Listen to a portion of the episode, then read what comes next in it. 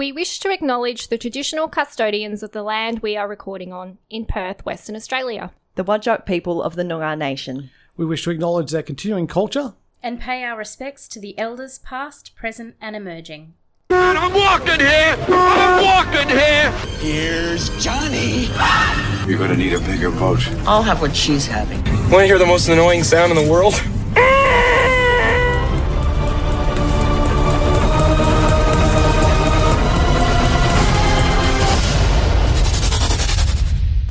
To wear glasses. I think they look cool and funky, and uh, yeah, I think they just add a bit of makes people look smart. so I would like to wear some glasses and uh, walk around and be very sophisticated. So yeah, I think glasses look very very cool. Uh, big show tonight. Big show, mainly for the fact that we have the Batman to talk about. It's been uh, long awaited. Did it get pushed back due to COVID at any point? I'm not 100% I'm not sure. sure. I'm not sure. Um, I, I think it was always supposed to come out this year. Yeah, I think it's just there's been lots of talk about the film, and you know, Robert Pattinson was announced as the, you know, the, the lead for the role, and I think it's just been uh, some anticipation behind the film. So we've both seen it. You've seen it twice as the dedicated hardcore fan you are. Well, it actually just uh, as I, I told you off air, it was a coincidence because. Um, my wife and I were very excited about seeing the film, so we uh, booked tickets. and uh, the same day we booked the tickets on the Wednesday night, because they're doing about screenings, the uh, invite came for the, the, preview on the Tuesday night. Yes. Yep. So, so have seen it then too. So uh, Kat wasn't sure she wanted to see it two nights in a row, so I took uh, one of my best mates, Jason, to go and see it, who's a huge Batman fan, and uh, he was very excited by the prospect of seeing it, and he was very happy by the results of the film. So, oh, good, because yeah. we'll obviously share our thoughts about the film, and then it will be great to to share a little bit about what he thought, being a really hardcore uh, Batman fan. So that that'll be really interesting. But it is a quite a long film, so I can understand why Kat might not want to have uh, sat through it twice. But um, yeah, because it was it made me realize it was like six hours of Batman six hours over two of nights. Batman in, over two over two yeah. nights. But we will definitely talk more about that uh, later in the show. We don't want to jump into it too soon. No. We want to uh, give people you know a chance to, to listen to the what what else we've got to talk about as well. We've got another film, a documentary called Blind Ambition, which is uh, about a group of four Zimbabwe men who form a uh, Olympic style like team mm. for the World Wine Tasting Championships. So that is out now. We'll talk a bit about that. Uh, I did see another documentary this week, also screening on Amazon Prime, which is called, I'm going to get the full title. Uh, it's called Brian Wilson, mm-hmm. uh, Long Promised Road, which is a real look at Brian Wilson's life. Um, Beach Boy founder and um, oh, right. vocalist, and uh, I'm a huge fan. Another Beach Boys, know. another Beach Boys film uh, a few years ago. Back at well, actually 2014. I say it like it's a few years ago, but 2014 was quite some time Mm. ago now. Rachel and I seen a, a, film called Love and Mercy, which was a kind of biopic about Brian Wilson uh, and his struggles with mental illness in the 1960s. And it starred, interestingly, Paul Dano ah. was the the young uh, Brian Wilson, and John Cusack played the middle-aged Wilson. It also had Elizabeth Banks uh, as his second wife, Melinda. Paul Giamatti as the psychologist, Dr. Eugene Landy, who was a little bit of a uh, control Mm-hmm. freak in that I- interesting relationship between the two. So, So are we supposed to believe that uh, Paul Dano grows up to become John Cusack? yes. Right. Um, I, I think I probably said the same thing Yeah. in 2014. I- It's not a great. Uh, it's not great, but Paul Dano looks a lot like Brian Wilson, the real Brian Oh, okay, Wilson, uh, which is quite interesting. But John, uh, John Cusack, not so much. Mm. Yeah, there's not much belief there, and yeah. But anyway, um, and the reason I say it's interesting is cause uh, because Paul Dano is obviously in the Batman he is. as well. I don't know if we're allowed to specify what what person he plays or not. No, no, you, we, we can. I mean, it's pretty much out there that he plays the Riddler. Perfect. You you said it so good. Um, yeah, and I, I love Paul Dano. I think he's a very underrated actor. I, So- I, I, I think he's like, yeah, he's kind of the the darling of the uh, the indie kind of film set. So to see him in a big film like Batman was was kind of kind of cool. I loved um, it. But the uh, yeah, w- before we saw the film, there was they they sometimes do these things before you see a film where some of the actors will come up onto the screen and give you this whole oh thank you very much for coming to the preview. We're so excited that you're watching this film. And you know, blah blah blah blah blah, all like that kind of stuff. We've, we've seen all of that before, but it's so weird when you had Colin Farrell there, who plays um, Oz or uh, the Penguin in this film. Um, and like in the film, he is unrecognizable. Mm-hmm. Like if you didn't know that's who who was playing the part, you would just be like, "Who is this person? I have no idea." Yeah. Because it's just yes, it, the- it doesn't. He doesn't look like him. Doesn't sound like him. It's just like, wow, that's really weird.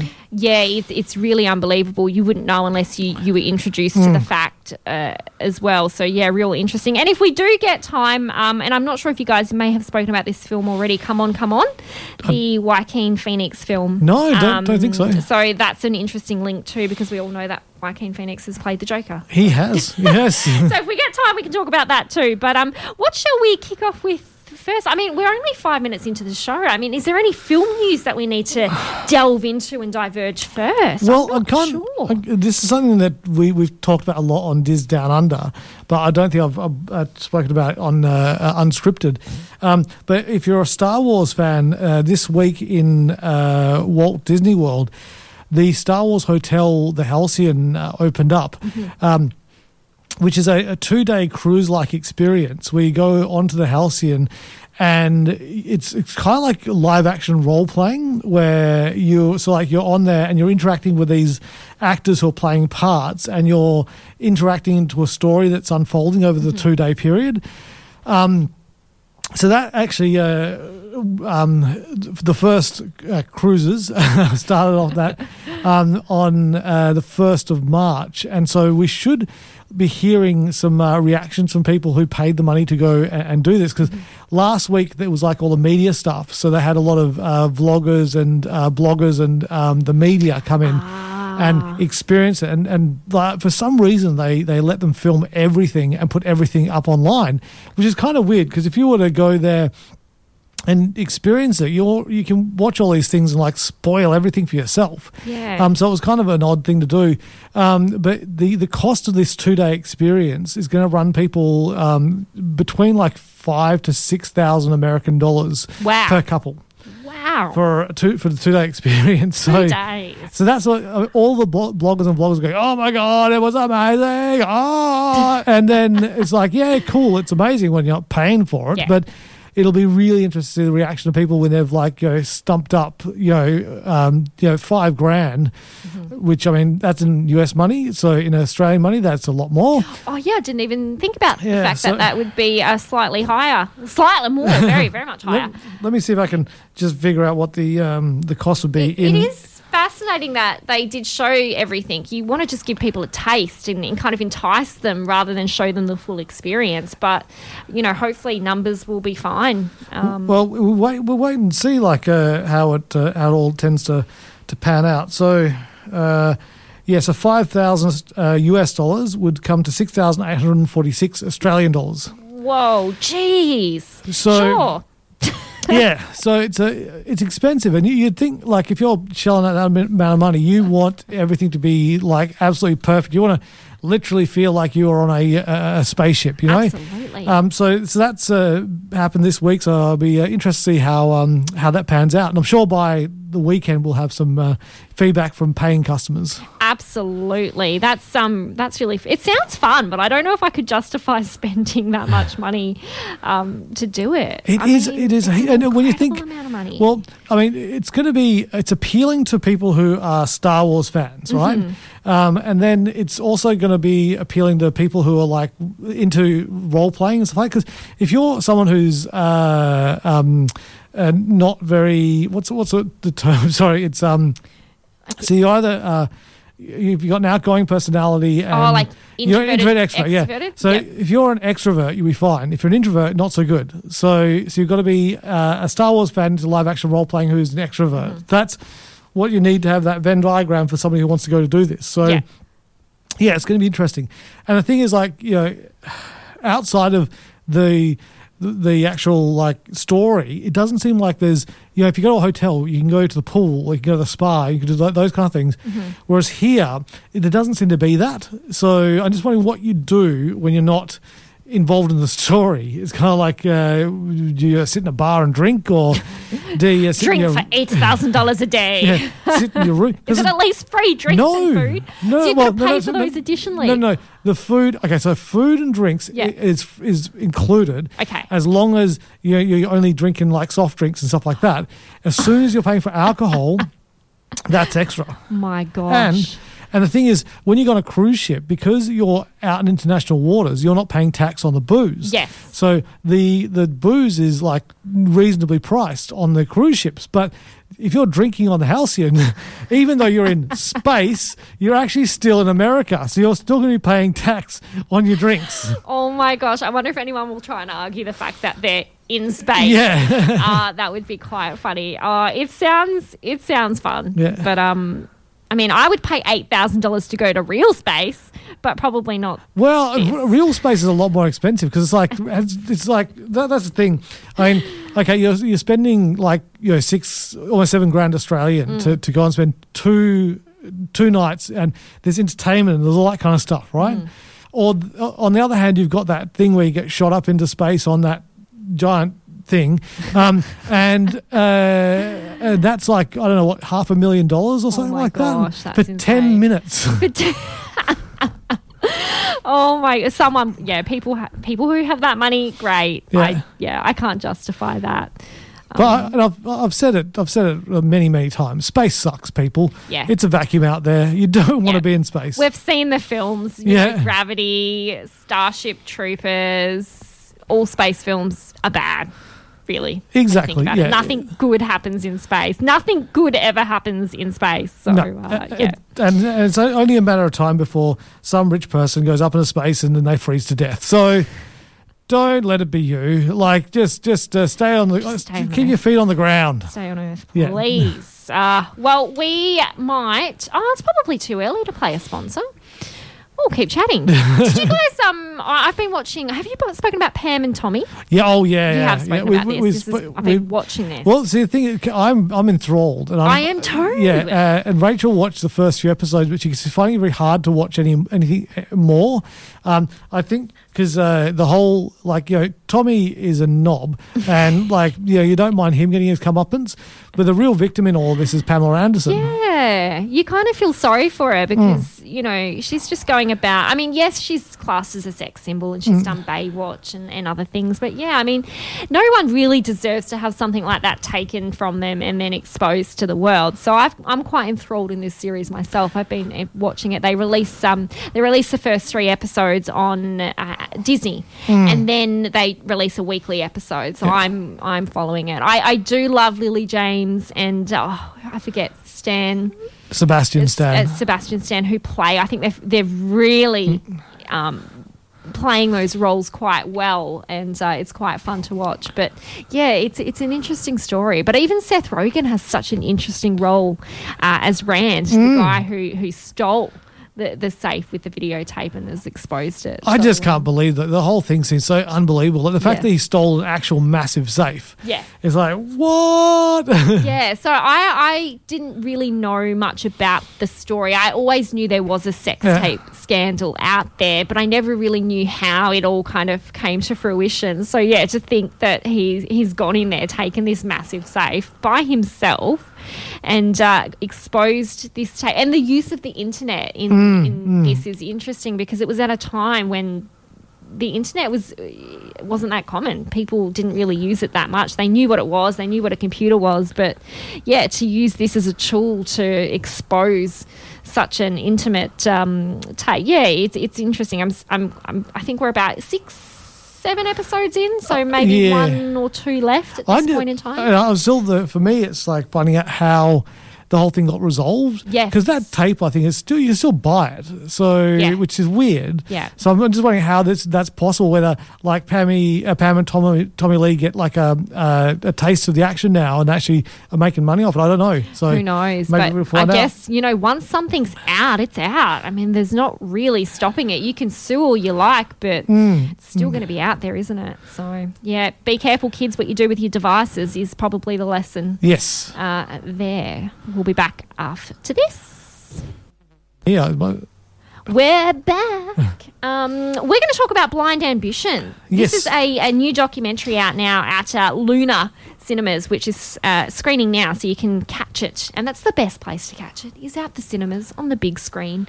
Uh, particularly, I mean, I don't like to play favourites, but Luna's pretty special. It Um, is. it's kind of my Saturday movies. So it's a good ritual. I like to grab a coffee and head into the movies for the morning and come out. And uh, what I really liked about this film, though, is it was very uplifting. Yeah. So I certainly didn't leave. The, occasionally, we'll see a sad film on a Saturday, and Yes. we'll leave and we'll feel a little bit down for the weekend. So it's always good to have a film that's not sad and is far more uplifting uh, to to kind of see. Oh. Take it away, Lewis. Sorry? I was getting distracted by the computer in front of me. Um, yeah, so Blind uh, Blind Ambition is a documentary that's won a lot of uh, like audience prizes at uh, at different um, festivals. I think uh, um, Sydney and um, ah, there was another one one as well. Uh, Tri- Tribeca. Tribeca, That's where it yes. was. And it is the, the story of four uh, Zimbabwean refugees who uh, all uh, they they become uh, sommeliers. So uh, and and for people who don't know, a sommelier is a person who recommends the wine to pair with foods in, in a restaurant. Um, so these guys have got really great um, you know taste, and they can you know pick up the you know the subtleties of wine and be able to tell you like they can guess uh, and take educated guesses at what like region the wine came from, what uh, um, you know, age the wine is, uh, what grape it's made of. Um, it's and so they they put together a team to go to uh, to France uh, to um, uh, to uh, Bordeaux uh, in France and compete in the uh, the World Wine Tasting Competition. Which I didn't actually know was a thing. Yeah, But I'm, I'm actually very excited about the fact that this is a thing. And I wonder if you can watch it on TV. I'm not sure. I think it's one of those, those things where it's more. It seems very closed off, It doesn't does. it? It yeah, does. I'd love to be part of this, but I don't think I could ever guess. Um, my palate's not that good. I can say it's red or white, but that's probably about it. So Well, actually, one of the one of the guys did say, like before he he um, got into uh, wine tasting and stuff like that, that that was the two wines he knew, red and white. um, but it's the, the the film is great because it goes over the story of these guys, um, you know, getting to South Africa because they're they're from Zimbabwe and they uh, go to uh, it's it's Cape Town, isn't it? They go to yes, yeah. yeah. So they go they go to Cape Town and uh, to start a new life because in Zimbabwe uh, there was a, a ruthless dictator who was running the country into the ground. Mm. Uh, there was like no money, there was no food, and the only way that they thought they could you know survive and provide for their family was to cross the border uh, into South Africa and then you know get jobs. And all of them uh, you know are self-made men who who got there and they uh, got into the restaurant business and they from there they they learnt about wines and you know it's it's amazing to see just how driven these these guys are, uh, and when uh, every year South Africa puts together a, a team uh, to go to this wine competition, and the the guy who uh, uh, coaches the South African team said to these these four guys, "You're all from Zimbabwe. Why don't you make the first Zimbabwe team and and go as a, a team?"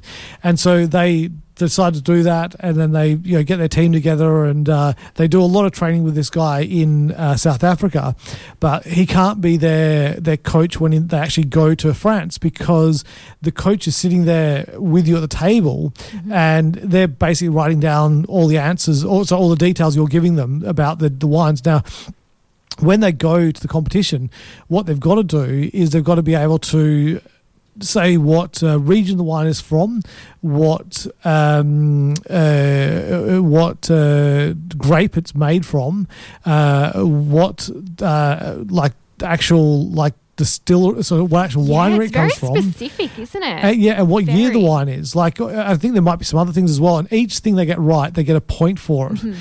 So it's really, and this is all you're getting is a, a, a glass of wine. They get 12 glasses of wine, Mm-hmm. and they've got to try to get all that information from just tasting and smelling and looking at the wine. Mm. So it's really difficult. it's insane. Like I just yeah, to be able to guess at anything like that is Hmm. it's just insane because there's so many varieties of wine out there. To be able to pinpoint its exact location in the world is just insane. I know, and I mean, it'd be, you're hard pressed to for most people to be able to taste a wine and go, "Oh yeah, that's a you know a, Shiraz, or, or, or that's a uh, Cab Merlot, or, or or that's a Grenache." Like you could you could probably have a crack, but th- Yeah. these guys are just like they're tasting all these different wines that could be coming from Spain and Italy and France and America and Australia Yeah. and South Africa, uh, and it's just like, oh, oh my god, it's just just the the the, the scope of it's amazing. Um, but these guys are so upbeat, and it's just you know you, you're getting to uh, see this experience through their eyes, um, and so uh, the majority of the film is based on uh, them and their lives and everything like that. And then the, the basically the third act of the film is them going to uh, Bordeaux and them doing the competition, and uh, it was an enthralling film and some really great cinematography, just some really great shots in there. Yeah, of them kind of spinning and mixing the wine in the Hmm. Yeah. glasses, them doing their thing. Yeah, no, and I think you're right. It's, it's such a wonderful documentary that explores this or documents this journey of them getting to Bordeaux, but it also delves so much into their personal lives as well. And you just think, oh, how great for these guys to come from, you know, such a tragic, you know, um, place in Zimbabwe to be able to come to South Africa and, and do this, and their, their friendship that they form and the determination they have is is really inspiring, and it's um yeah really uplifting film, and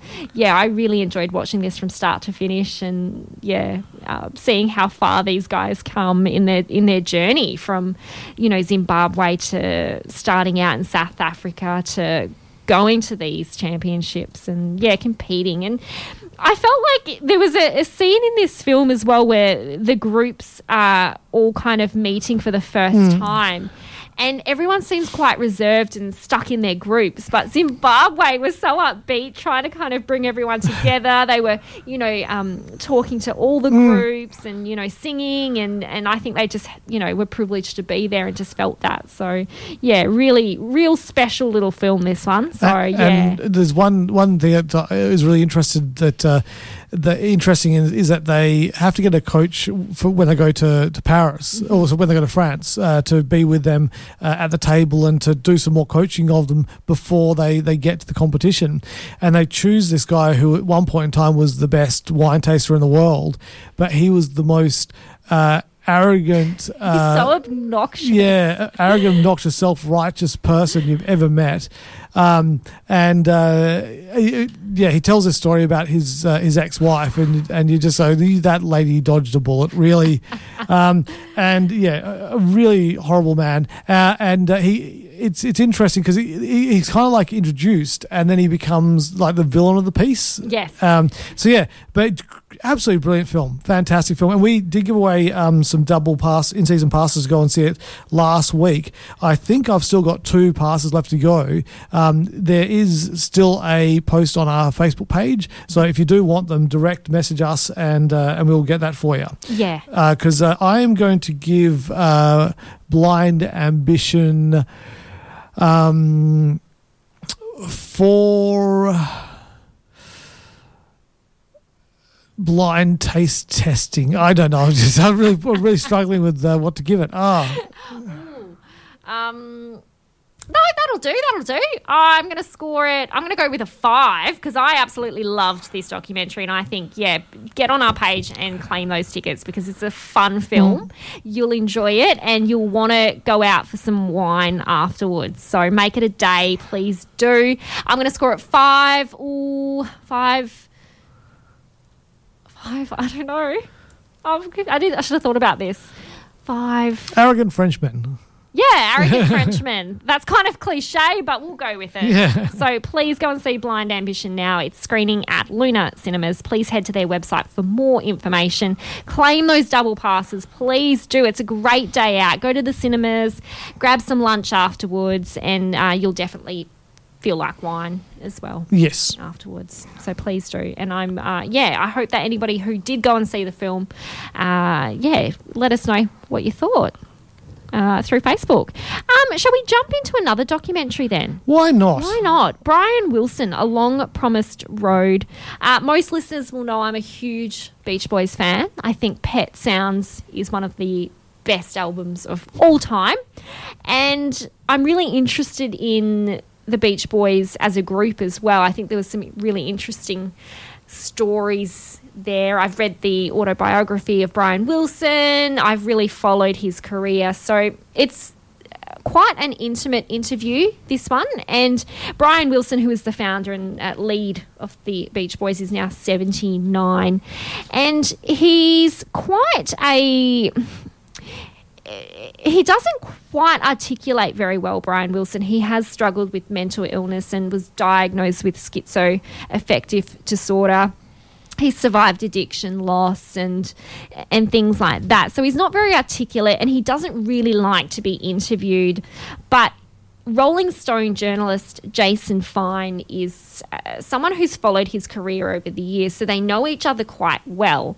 And the way the documentary is set up is that Jason and uh, Wilson are driving through Southern California, kind of listening to Wilson's back catalogue um, and visiting very nostalgic places such as Brian Wilson's childhood home and other things like that. So they have quite a raw discussion about his career and life, which has had its ups and downs. And, you know, he lost his brothers and, you know, it quite tragic, really. But it- really exposes us to the hardships, I suppose, of being famous and, and that pressure that comes with trying to release music to the world that you want to be perfect. But I, I do like there's a lot of archival footage, and you know, of course, there's you know Beach Boys music throughout the film as well. But I really liked seeing how the Beach Boys really put some of their music together.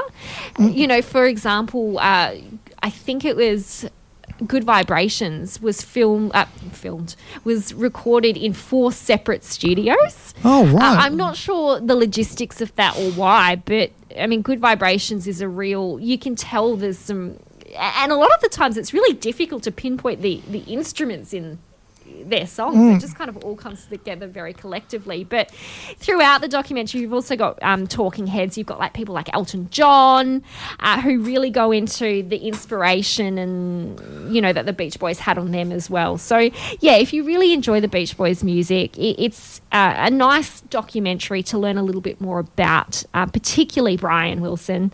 I, I would have liked to have seen a little bit more in this. Maybe it's because I already know so much that it didn't quite give me anything new. But I suppose if you're someone who doesn't know a lot about the band or, or Brian Wilson, you might find this hmm. intriguing and interesting. So, yeah, this one's available on Amazon Prime now. I'm going to score it three and a half. Oh, what's a cool like Californian car? A cool Californian cars. Three, Nice. three and a half cool Californian cars. So it's uh, yeah screening now if you are interested in learning a little bit more about uh, the Beach Boys and uh, Brian Wilson. We might play another ad and then probably come back and delve into uh, the Batman. Sounds good. The Batman. The Batman. Did you know that Fremantle has its very own art house cinema? You'll find Luna on Essex, midway along Essex Street in the heart of Fremantle, screening an incredible variety of niche, foreign language, and quality mainstream films in comfortable and intimate surrounds. It feels more like your own home movie theatre rather than a cinema. Catch up with friends for a pre show drink in the fully licensed alfresco area or enjoy a glass of wine and a cheese platter during the movie. Check out what's on, along with details of forthcoming films, festivals, and added value events at lunapalace.com.au. You're listening to Unscripted, the film show on Radio Fremantle 107.9 FM. The Batman. um, wow, just wow. I'm gonna let you take the rein with this one, and then we'll we'll delve into it.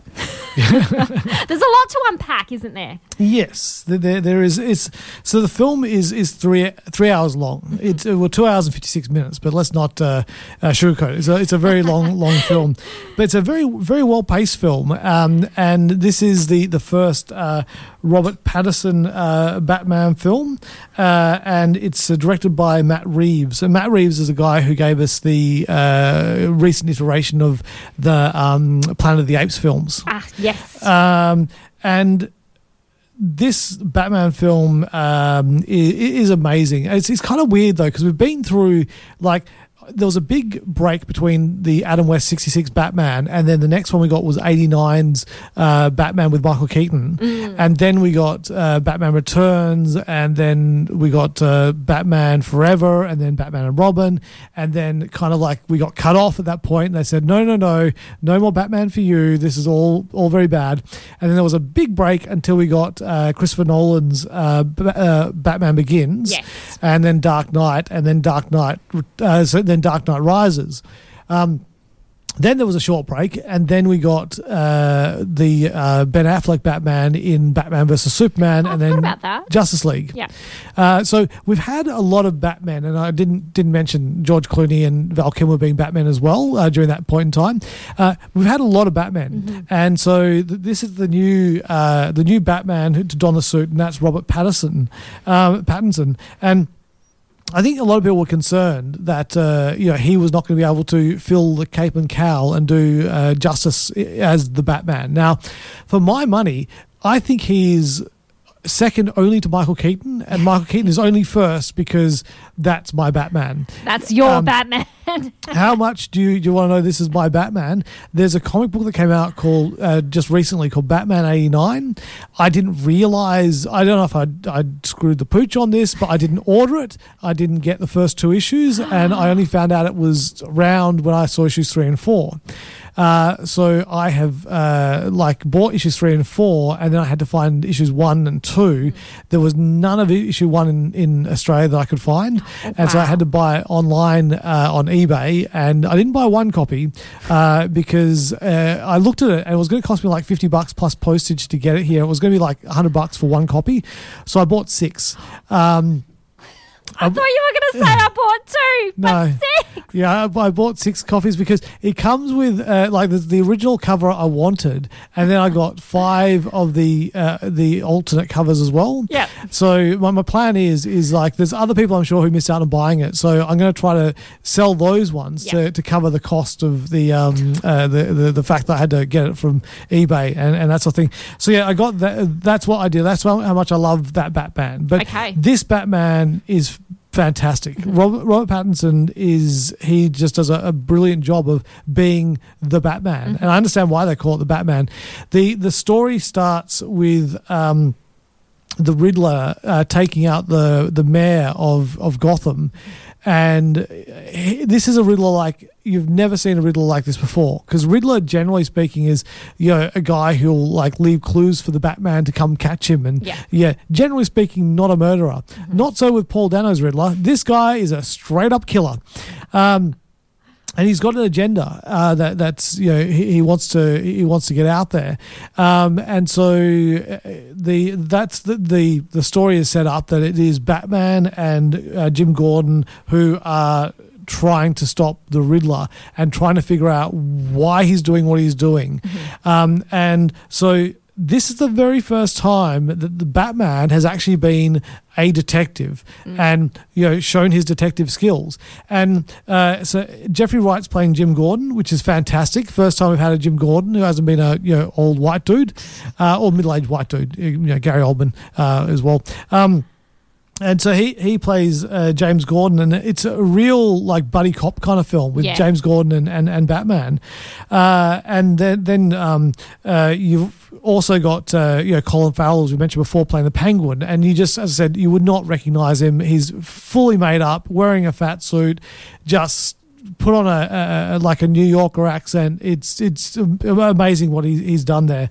Uh, and Andy Serkis is playing Alfred Pennyworth, um, and so you're seeing a, a younger Alfred uh, in this iteration. Um, the the, the, the storyline is brilliant, but it's one of those ones where you've just got to go there and just go along for the ride and just see how it unfolds. It's got a very noirish kind of feel to it. There are points in the in the film where uh, Batman is narrating what's going on, um, which I'm wondering if they were, there's the Dark Knight Returns is the, a comic book, um, and he is narrating at the beginning of that. Uh, so I was wondering if they were pulling from that for, for the start of this this film, um, but one when uh, I saw it with my mate Jason, he pointed out to me that this is the most kind of like 66 Batman because it's Batman working directly with the police. And he's like, he's not hiding in the shadows. He's walking around with the, the police officers and everything like that. So it's, it's kind of a different way of, of seeing the Batman that we haven't seen before. Um, so yeah, it was, it's an absolutely fantastic film. And, and the cast as well. Um, You've also got John Turturro playing uh, Carmine Falcone in this film. Uh, you got Peter Sarsgaard playing uh, the DA uh, Gil Colson. Um, it's just fantastic. The, uh, the the the cast that they've got in there is just great, and I just think that the uh, the storyline was fantastic. They showed us a, a world that I'm interested in seeing more of, um, and it was gritty as hell. It was really gritty. Very stylish, very Hmm. gritty. It had these undertones of, you know, red and, you know, I don't know if that's a common theme through Batman films. Is is red the, No. the kind of hues and orange hues? I, I think in this one they really wanted to, to play that up in the in the film. and I think you're right. It's it's very noir. It's it's got that you know detective noir feel to it. It's very stylish, and you know it's not overly reliant on too much action. There is action in this film, hmm. absolutely, but it's not overly reliant on that. And the other thing I really liked, and I don't know how to phrase this without sounding too mean, but they haven't taken an actor in Robert Pattinson who I would say is traditionally sexy, if that makes sense. And I think that you know when Bat um, when Ben Affleck played the Batman, it was very sexy because he you know he's very buff. But in this, Robert Pattinson isn't the, the the traditional sexy kind of Batman, and I like that. I think it's good because it's not reliant on that at all in this film. And um, I think, and I think. I read somewhere that Matt Reeves wrote the script with Pattinson in mind before he even said yes or anything. I don't know if that's true or not, or if that's just a rumor, but I think he's the perfect person. I think he played this so well. And um, yeah, Zoe Kravitz played her role really well as well. I just, I really enjoyed this. I think Zoe Kravitz as uh, Selina Kyle Mm. slash Catwoman was fantastic, and like that again. There's been a lot of, of Catwomen, uh, you know, dating back, you know, Eartha Kitt, and uh, uh, you know, back in the '66, and there, there was um, oh, there was other ones as well that were back then. I'm blanking on their names, but then uh, of course we had Michelle Pfeiffer playing the part. Halle Berry had a crack at a different version of Catwoman. Um, more more recently, um, it was uh, oh, gosh, who was it What's her name uh, in Dark Knight Rises? Um, oh, I just I had it there and I lost it. It'll come to me. Um, but yeah, I think her, I think Zoe Kravitz, her Catwoman, the way it was introduced was was brilliant. Um, the uh, they don't really delve too much into her, her story, um, but she's she's more being a, a protector in this and like trying to find her, her friend who's been you know kidnapped and um, it's just yeah it's it's really good and you get to ride that emotional roller coaster with her as well. Yeah. Um, yeah, it's it's great. There's just so much love about this film. There's so much I love about. It. I want to spoil it. Yes. Um, but uh, we, we're not going to do that here. Um, No. We're going to do a, uh, a Tangent City Yes. spoiler cast on, on that. Um, that uh, I might uh, try to rope you into that as well. I think that would be good. Yeah. I'd really love to unpack it. Yeah, yeah, Yeah. I think it's it's a great film, and you know, most listeners will know how I feel about, um, you know, superhero Mm-hmm. and action films. They're not really my thing, but. I really enjoyed this, and I went in and I was like, "This is a three-hour-long film. Mm-hmm. I, I don't know if I want to sit through this." To me, most films should cap at one fifty. But this was so well paced that it did not feel three hours long Mm. at all. I think that this is probably one of the first films I've ever sat through that didn't feel as long as it, it actually Yeah. was because I was enjoying it so much. It jumped in straight away, but it's not reliant on too much action. I like Batman as a character because he's not one of these superheroes who flies around and you know he he's dark, he's mysterious, he's got so much going on, and I just I think yeah, I just loved how dark and gritty this was. It was the perfect film or the perfect Mm. kind of. I mean, he's a vigilante. Do you really call? Do you call Batman a superhero? he is a superhero uh, by association, I guess, because he's part of the Justice League and all that, Yeah. that kind of thing. But I mean, he's a vigilante at the end of the day. Um, but yeah, it, it- very. Um, the, the, it was very grounded as far as the action went. Yeah. Um, there were a few like uh, uh, scenes of him doing extraordinary things. Yes. But there was still a, a real world to, kind of to it. Yeah. Um, but yeah, it was really good, and there were like they dropped hints of what could possibly come next, and um, I, I really hope that it does well, and there is going to be a, a, a sequel to it because Yeah. um, yeah, I, I just think it was great. I, I love the vision that he's Matt Reeves has got. Uh, I loved Robert Pattinson in his role and Zoe Kravitz in her role. Um, I want to see more of it. So yeah, fingers crossed it does well at the box office, and, and we get to see more of this kind of kind of Batman. Isn't it fascinating? Many years ago, when Kristen Stewart and Robert Pattinson starred in Twilight, everyone laughed at them. And now look at Kristen Stewart. She's up for an Oscar for Yep. her role in Spencer. And then you've got Robert Pattinson, who did an awesome job as the Batman. And I hope he comes back for more. Yeah, you can't you can't fault that. And uh, uh, many, oh, I'm sure a lot of actors have roles that they've done where they kind of wish they hadn't done them or you know, thought they could do them Yeah. better. But I mean, you know, you just need to have a few roles until you, you find that right one and, and people connect with it. And, Mm-hmm. Like you know, Kristen Stewart, we were like, you know, uh, we were all about. We were the- all mean to her Yeah, yeah. so long ago, and but now we've given her a lot of credit for her, her exactly. roles. She's very, very, very good actress. But it's so weird though because we're, we're seeing this now. And last night, uh, before we saw the screening of the Batman, and I was really surprised they didn't show us this on uh, Tuesday night, the, the preview screening. Uh, they showed a, um, a a video reel of all the DC movies coming this year. So, um, The Flash and Black Adam and Aquaman. Um, am I missing something else? I think there was one, another one in there as well. Um, but they showed us the, these uh, like snippets of these movies, and it's like, wow, that's really cool. But that's got nothing to do with this Batman because this is all set in a different different universe. So um, it'll be interesting to see how audiences take that. The fact that yeah, okay, this is the Batman, but there is going to be uh, Michael Keaton's going to be coming back playing Batman this year in the Flash film. So you know, it's going to be interesting. very, very cool. So, how are we going to score this? I am going to give this um, five muscle cars because that's pretty much what the Batmobile is in this film. I'm going to score this four and a half stray cats. Stray Cats, nice. Do love a stray. Um, no, fantastic film. It's out now. See it on the big screen. Don't wait till it comes out on streaming Mm-hmm. because it's too little. Those screens at home, oh, maybe yours is all right. Yeah. But, you know, you want a big screen. You want that sound. And the other thing, too, the sound, the music in this was brilliant. Oh god, the music is Um, great. really cool, really gothy, Yeah. and it just, oh, I loved it. the, Um, the music's great. The score's great. It just all all works. Um, and just to save yourself some time in the cinema, uh, there is at the very end of the credits there is a extra bit. It's not 100 percent worth staying for.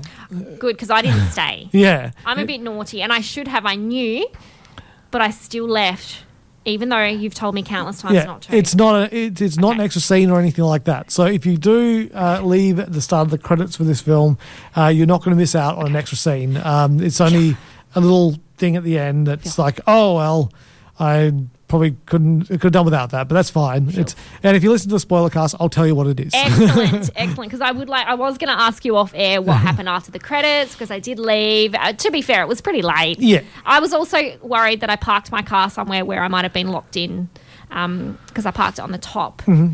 of.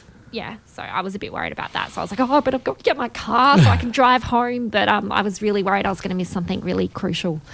Um, excuse me, I'm starting to sound like the Batman. Yeah. He's quite the Batman.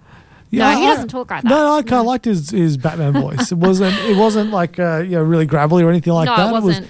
And it- I just the fact that like he, he was walking around and there were like police around, and they're kind of like going, "That's freaking Batman." and Batman. Yeah, and oh, He's got a bad rap though with with the civilians, don't don't because people just are scared of him. they are, yeah, yeah. Even people, because they don't, don't really see the good in him either, by the Hmm. sounds of it. Until, although there's that ends, there's something that happens at the end where people seem to kind of change their mind. Maybe we'll talk about it. Spoiler. yes, Yes. so please do follow us um, on the Gentlemen of Pop Culture Network, where we've got our shows Tangent City, Diz Down Under, Unscripted the Film Show. But yes, Tangent City is where we go into more detail about things and really unpack them. So we'll definitely do that with this. Uh, this definitely warrants one of those. yes. We're going to come back in just a moment. You're listening to Unscripted, the film show on Radio Fremantle, 107.9 FM. Fantastic. We still have one more film to talk about, which I do hope is actually in cinemas. I'm not 100% sure it's still out at the moment. It did release for a little while in um, Luna. What's it called? It's called Come On, Come On. Uh, C M O N, C M O N. Uh, It stars, I'm just trying to find my notes for it so I can give you guys more details. Here we go. It is written and directed by Mike Mills, who did that film Beginners a few years ago. I don't know if you've ever seen that film. It's done a few other bits and pieces as well. But come on, come on. It stars Joaquin Phoenix, uh, who plays Johnny. He's a radio journalist who agrees to look after his nine year old nephew, Jesse, uh, played by Woody Norman. It, it looks like it's still out. Uh, You can, Excellent. you can go see it at Luna on Essex if you want Oh, to. yes, do. Do. Grab yourself uh, some cheese and wine and enjoy. So, yeah, he's looking after his nephew while his sister is away. And he's also doing this kind of working road trip thing, which he's interviewing young people about their hopes and, and dreams and fears, which is kind of an interesting side story in itself because there's mention of climate change, concern, poverty, and all these concerns young people are, are having, um, you know, as fears for, for growing up, which is really, really kind of scary to think that um, young people are so concerned about. I mean, it's a good thing, but it's it's worrying that people are so so scared about it. But he's got his nephew in tow, and they're they're going around, and really, it's about this this bond that they they form as a you know uncle and nephew. It's not a common relationship we see on screen. There was that film um, Manchester by the Sea a few years ago with Casey Affleck and Lucas Hedges as a, a uncle nephew setup. But um, the, the nephew was a lot older, and it was. And I loved the film. I still think it's one of the best films of the decade. But I know you don't like this film at all, Lewis, which is so interesting because I think it's um, I still think it's one of the best films of the decade. How have you seen it more than once? I have. I've seen Yeah. it twice. Right. Um, I own it, and the reason I haven't seen it more than that is because it's incredibly depressing. uh, it's a very depressing film. It's a film about, unfortunately, uh, a guy dies. And then this uncle, his brother, takes on the, the young boy, and really, at this time it's winter, so it's really difficult. They can't bury the father and brother at this time because the ice is, is still out. But there's there is a lot more that happens in this film. Um, Casey Affleck's character, who I can't recall his name in the film, has uh, some relationship issues uh, going on. There's a really distressing scene that I'm not going to go with, although the film's been out for about four or five years. So I don't know how much I would actually be giving away if I shared this. But um, he has some young kids who unfortunately die um, in a really tragic situation. So for me, it was just a real. I couldn't fault the film at all, but I can see why you wouldn't like it. Yeah, And that's not a criticism at all. I can just see why. it was just one of these It- depres- it- one of the yeah. depressing films at Luna on a Saturday Yeah, morning. and for me, and it, and it was, and for me, it's it was about the character development and this bond. And I think Lucas Hedges is, I think, give this kid an Oscar, please. He's fantastic. We've seen him in Honey Boy as well, where he played, um, you know, Shia LaBeouf, and I just think he's really great. But anyway. Getting back to this one, um, yeah, it's a story about a nephew and, and an uh, uncle who, who really bond, and it's quite a thoughtful setup. I think it's you know we progress and we see how the bond grows, and there's some you know troubles there as well, but it, it's quite the comedy in the film is quite natural. It, it doesn't feel scripted Yeah. at all, and it, it's very sentimental. It's also shot in in black and white, which gives it this kind of moody monochrome uh, vibe. I personally think it could have been shot in colour and it would have still been a really good film.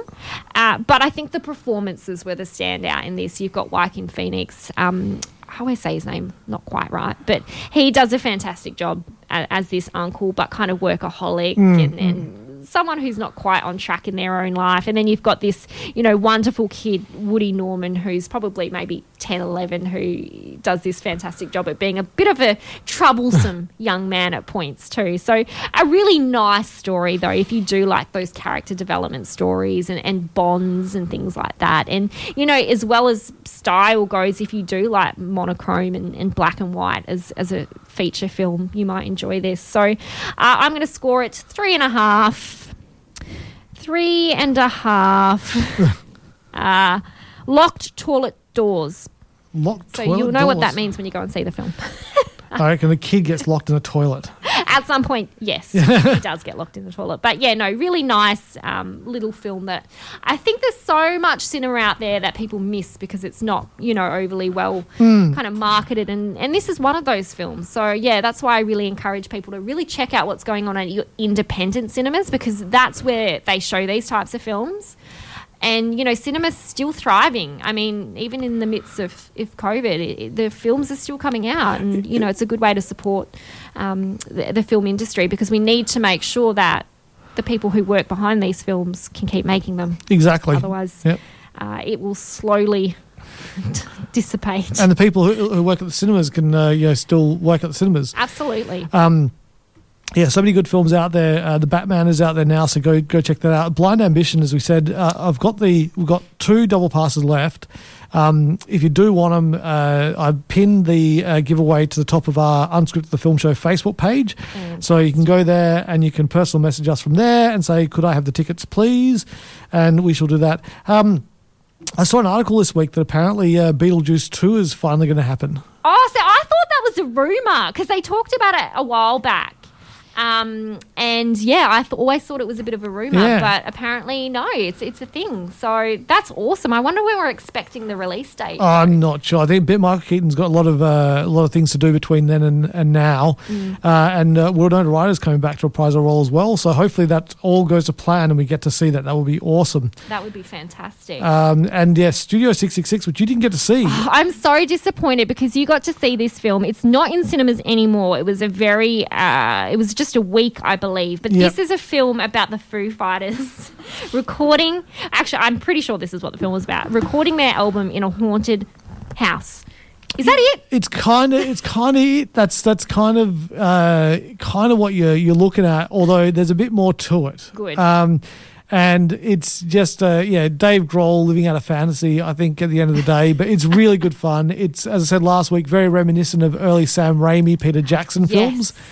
Um, but yeah, it's it's really good fun, and you can see the Fooies are having a damn good time making it. So yeah, It's also got comedian uh, Whitney Cummings in it, It as does. well, who does. Uh, released her stand-up special a few years ago and brought on a, a, a robot. Um, She brought on a uh, Sex doll, a, more. a sex doll. It was it was like a a, sex robot. It was a sex. Yeah, yeah. It was a, a sex robot that was uh, made in her image. Yes, um, Um, which was uh, her set was great. So I can't wait to see what she comes out with next because I'm sure she's working on something brilliant. But it's nice to see her in a in a film. Hmm. Um, not that I've seen the film, but yeah, I think she's a very talented woman. But yeah, no, I'm really excited to see this. So I'm hoping it releases to streaming It, very it, soon. it will be like as soon as it's out, out of the cinemas, it'll be on one of the streaming platforms. I guarantee because I think that's this is, as I said, like it is a, a Venn diagram of horror fans and Foo Fighter fans crossing over.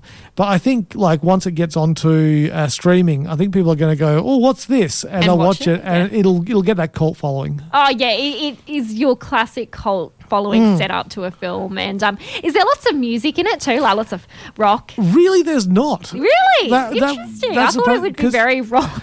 Because last week uh, I saw Cyrano, the, the film with Peter Dinklage. Yes. Wasn't expecting that to be a musical. Turned out to be a musical. And then I went, way, it was, was it? It was, like yeah. a full-on musical Yeah, throughout. it wasn't. No, no, it wasn't full on throughout the, the the movie. It was like you know there was normal talky bits, but Yeah. then there was like bits where they went to, to singing and there was some backup dancing and stuff. Um, And then, uh, then I go and see Studio Six Six Six. Thinking it's and all I think music. it's going to be music as. I was thinking we're going to rock out some Nirvana, a bit of Fooey's, come on, it'd be great. And it was all about making one song. Wowza. Yeah. That's um that's insane. It is, but uh, yeah, it was really, really enjoyable. Like really stupidly enjoyable. So um, I don't think it's still in the cinemas now because it was only out for a week. So that would have been Thursday to Thursday, and Yeah. we're at Thursday. So I'm sorry. I would have definitely have seen it in cinemas, Mm. but I will wait. I will go home and I'm going to find out when it's out and watch it. So, but yeah, all good stuff out in cinemas at the moment. Um, can't get enough, and I'm so excited to see what's slowly. I feel like this is the month where it starts to pick up a little bit, Yeah. film wise, because it was Yeah. a bit of a slow start to the year, and now we're finding there's more coming out. So yeah, really excited to see what the rest of the year holds, and hopefully, um, yeah, have a, a, a really good list for our top tens, bottom fives, because uh, sometimes they. Uh, We've been a bit lost the last few years, haven't we? Yeah, well, we haven't really done the traditional top ten, bottom five, so Which we'll is have to. We're well, not in traditional times. Nah, anymore. no, we'll have to wait, wait and see what uh, this year brings us. Absolutely. Well, that is us uh, done for another week. Uh, stay cool, kids, and uh, cool kids. and we'll be back next week talking more about film, television, and all your pop culture needs. Bye. Bye. This podcast has been brought to you by the Gentlemen of Pop Culture.